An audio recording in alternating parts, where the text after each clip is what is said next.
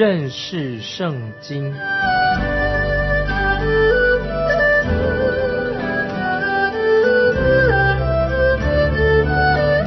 认识上帝的话，把上帝的话带到全世界。本节目是由认识圣经机构和环球广播电台联合制作，欢迎收听。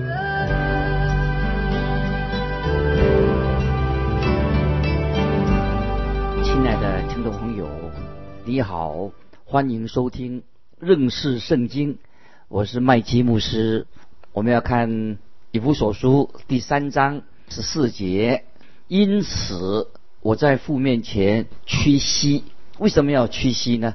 因为保罗对以弗所教会的人有很大的负担，希望他们能够进到神奇妙的真理当中，好在这个新的啊一个新人当中，一个体制里面经历到耶稣基督的恩典里面的一切的丰盛啊，这是以弗所的教会的一个背景，也是保罗在以弗所书三章第一节跟十四节所之后插进这段经文的原因。现在我们已经啊注意到保罗他是一个祷告的人，这段经文保罗在以弗所书啊是一个很重要的第二个祷告。保罗把教会看作是神的一个杰作，是圣灵的殿，是这个时代的一个一个奥秘的事情。因此，保罗就祷告神，让这些重要的真理能够实实在在的在信徒的生活当中能够表现出来。在这节经文里面，看到保罗。祷告的一个特色，这什么特色呢？就是关于祷告的这个姿势。我不想做太详细的分析，但是在这些经文里面说十四节说，因此我在父面前屈膝，就是弯下来、弯腰、跪下来。我不坚持在公开的祷告会当中。要跪下来祷告，但是如果能够这样做，当然也是很好的。我曾经有一次参加一个农村的聚会，我就说我们来低头祷告，在聚会里面说我们低头祷告。当我闭上眼睛的时候啊，我就听到一些怪怪的声音，听起来好像大家好像好以为以为他们已经走出去了，所以我就瞄眼一看，哎，怎么没有见到一个人？我以为他们是不是离开了这个教会的？所以我只好继续祷告。当我说阿门的时候，哎，他们一个一个的又。坐在椅子上的冒出来的，原来他们都是。当我说低头祷告的时候，他们都马上跪下来。在那次聚会，我觉得啊非常感动。听众朋友，请不要误会，我的意思不是说因为他们跪在地上，所以那天晚上聚会就特别好。我不是这个意思，我是说这个聚会一个跪下来屈膝是对聚会很有帮助的啊。我们是人啊，我们来到这个创造主、创造神的面前，我们当然应该。有所分寸，应当俯伏在神面前。保罗他就是这样的向神祷告。我认为这是一个很恰当的姿势。听众朋友，不晓得你是怎么样祷告的？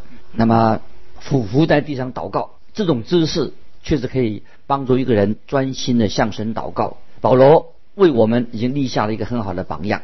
圣经里面记载的主耶稣他进到克西马尼园的时候，他怎么祷告的？他不也是俯伏在地上祷告吗？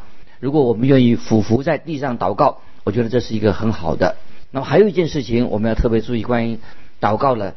保罗是奉主耶稣基督的名向父神祷告，所以在以父所书第一章十七节，保罗他向主耶稣基督的神祷告，这是保罗他向神祷告的一个方式，因为。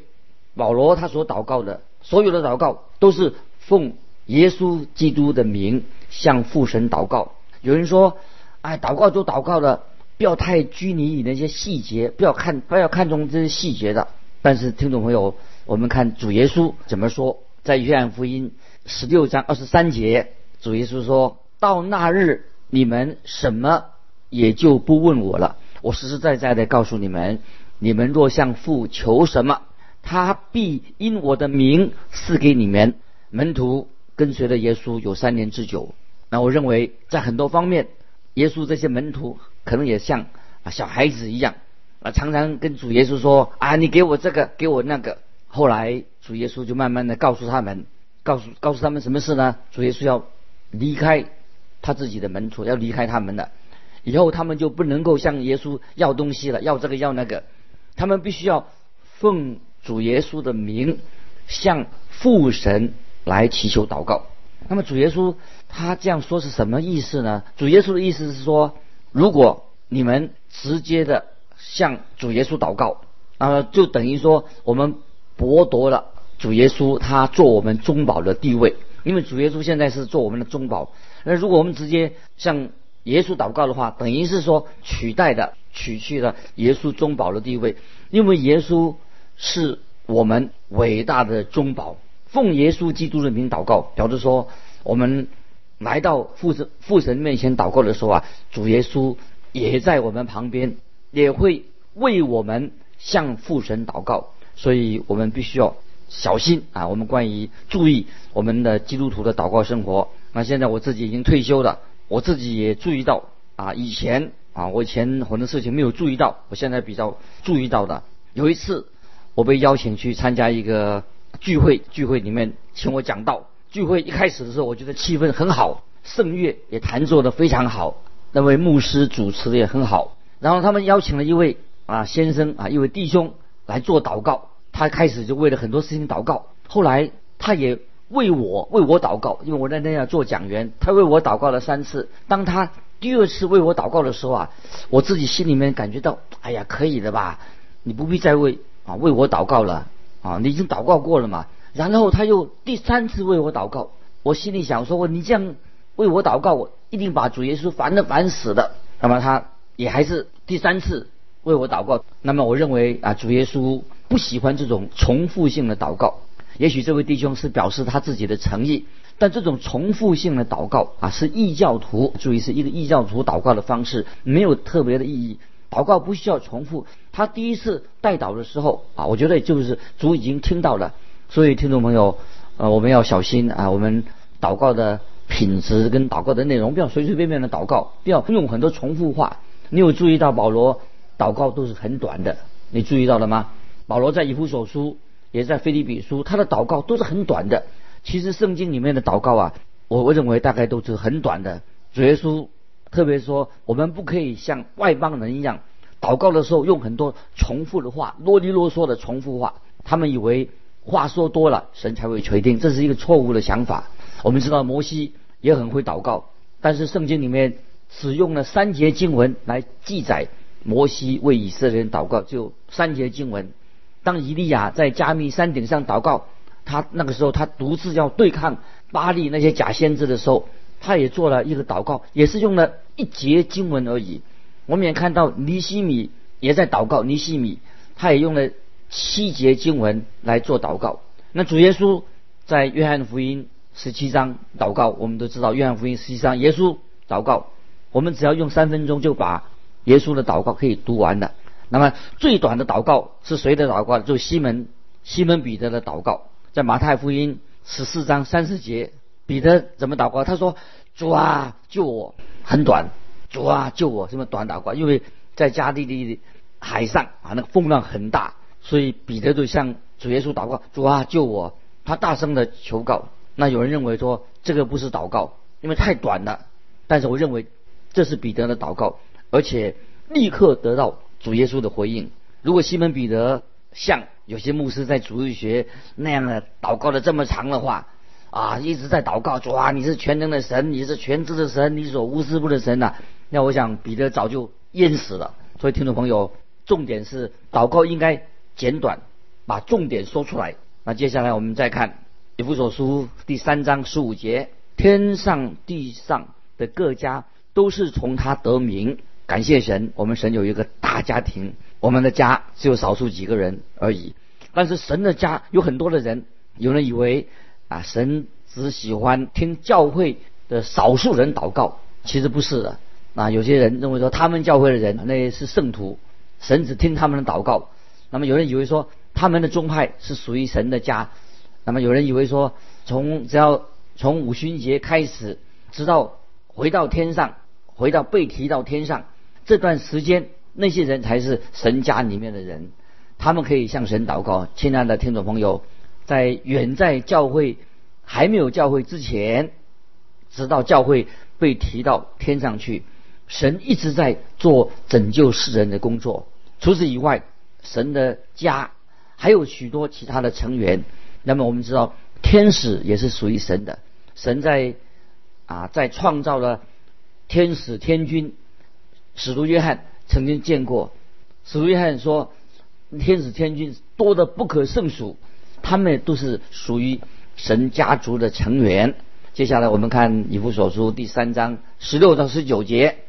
求他按着他丰盛的荣耀，借着他的灵，叫你们心里的力量刚强起来，使基督因你们的信住在你们心里，叫你们的爱心有根有基，能以和众圣徒一同明白基督的爱是何等长阔高深，并知道这爱是过于人所能测度的，便叫神一切所充满的。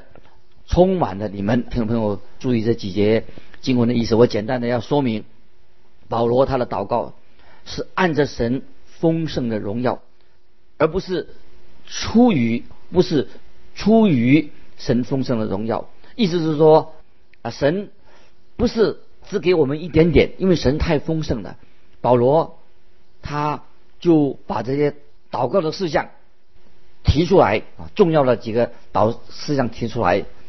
第一件啊，这里保罗提了四件他祷告的重要的事情。第一个说到信徒可以借着他的灵，叫他们心里的力量刚强起来。信徒啊，基督徒是啊属灵的需要，我们可以告诉神，就像我们身体有需要，有属灵的需要。所以听众朋友，我们要把我们的注意力不要光光放在身体上的需要，而忽略了属灵的需要。保罗他为他们。属灵的需要，祷告，因为人的外体，我们的身体会渐渐的消逝。那么我们基督徒的生活，我们需要每天需要属灵的能力，在恩典当中要长大，长大成人。那么这是圣灵的工作，所以我们有时花很多时间，常常是为自己身体的需要祷告。但是听众朋友，保罗虽然他三次向神祷告，除去他肉体的。一根刺，三次，但是要记得，我们基督徒啊，要为属灵的事情、属灵的需要来祷告。当然，你也可以为啊身体的需要祷告。但是，只有圣灵可以把把能力、把活力在灵里面成长，使我们长大成熟啊。这是在灵里面祷告，借着圣灵的帮助。我们也看到保罗他怎么祷告呢？保罗这样说：“使基督因你们的信住在你们心里，是按着神的旨意来看事情。你在我里面，我在你里面。”保罗就是说，意思是说，基督在我们里面活着。加拉太书二章二十节说，在基督里。那么这个书信以弗所书所强调的重点在哪里呢？就是基督在我们里面。在基督里面，就是我们今天基督徒的地位。基督在我们里面，是说我们已经有了基督了，这是非常实际的。在哥林多后书十三章五节说：“你们总要自己省察，有信心没有，也要自己试验，岂不知你们若不是可弃绝的，就有耶稣基督在你们心里吗？”这一节经文，哥林多后书十三章五节啊，非常重要，要省察。自己有信心没有？要试验，岂不知你们若不是可弃绝的，就有耶稣基督住在你们的心里。耶稣基督不像一个短暂停留的客旅，主耶稣基督是借着圣灵永远的住在我们信徒的里面。约翰福音十五章第五节，这听众朋友很熟悉的经文。约翰福音十五章十五章第五节说：“我是葡萄树，你们是枝子，藏在我里面的。”我也藏在他里面，这人就多结果子，因为离了我啊，就离了耶稣，你们就不能做什么。第三点很重要，我们要学习的，叫信徒要明白基督那无比的爱。保罗他这样祷告说，叫他们的爱心有根有基啊，有根啊是指什么呢？就是讲到生命的一个有生命的一个植物有根，有基是指什么？表示一个建筑物非常。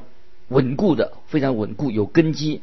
保罗他就这样为这些基督徒以弗所的信徒来代求。保罗希望以弗所教会的人能够明白基督超乎人所能测度的爱，让他们明白基督的爱是何等的大。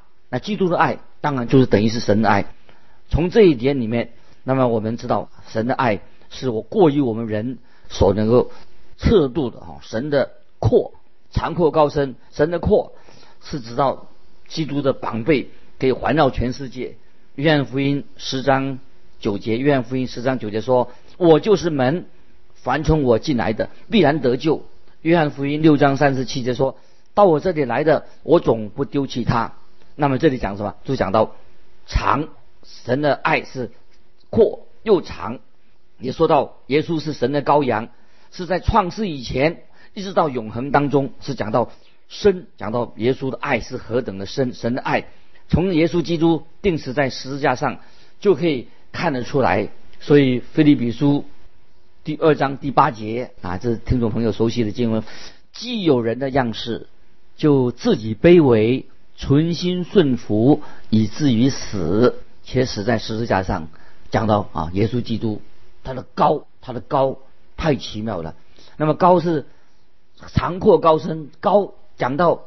神的宝座啊，《菲利比书》第二章六节也说到神的宝座高，《菲利比书》二章六节说他本有神的形象，不以自己与神同等为抢夺的。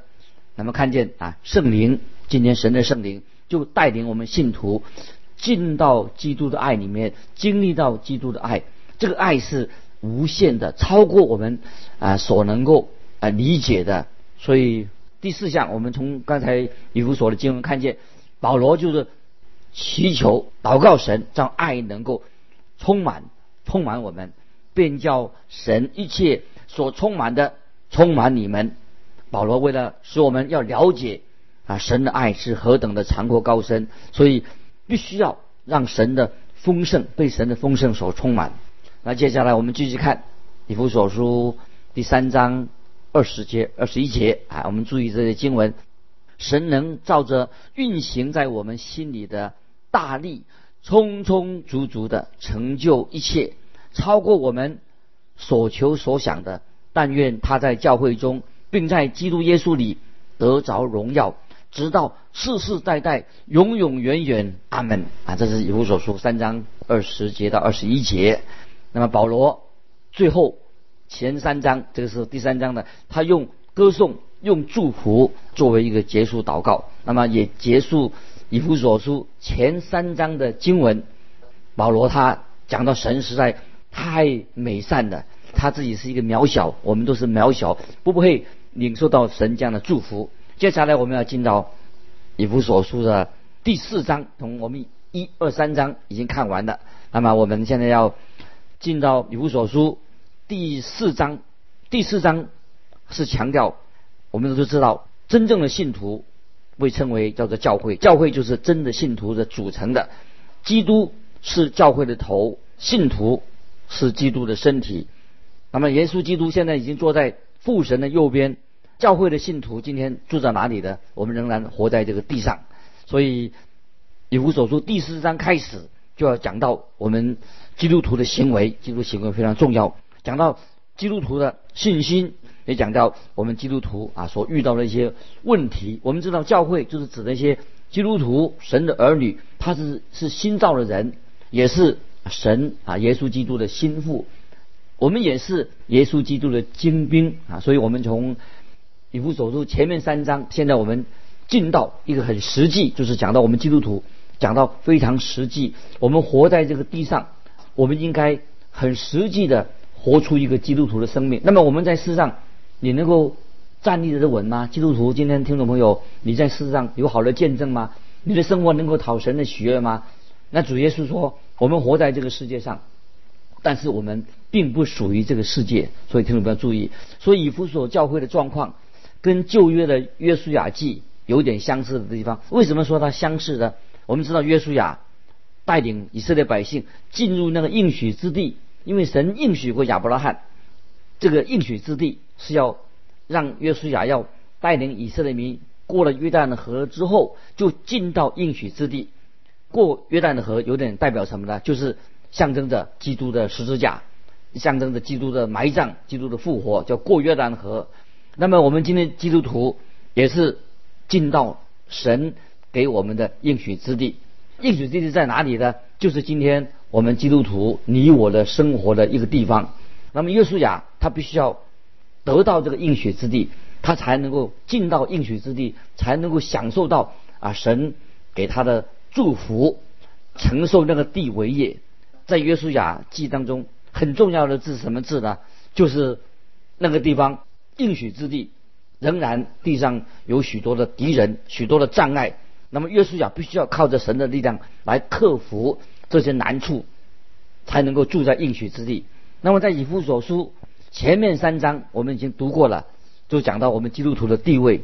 那么从第四章开始，从第四章开始的话，就是实际的讲到我们基督徒在地上的生活，我们有没有承受到神给我们啊从天上赐给我们各样属灵的福气？我们有没有得到？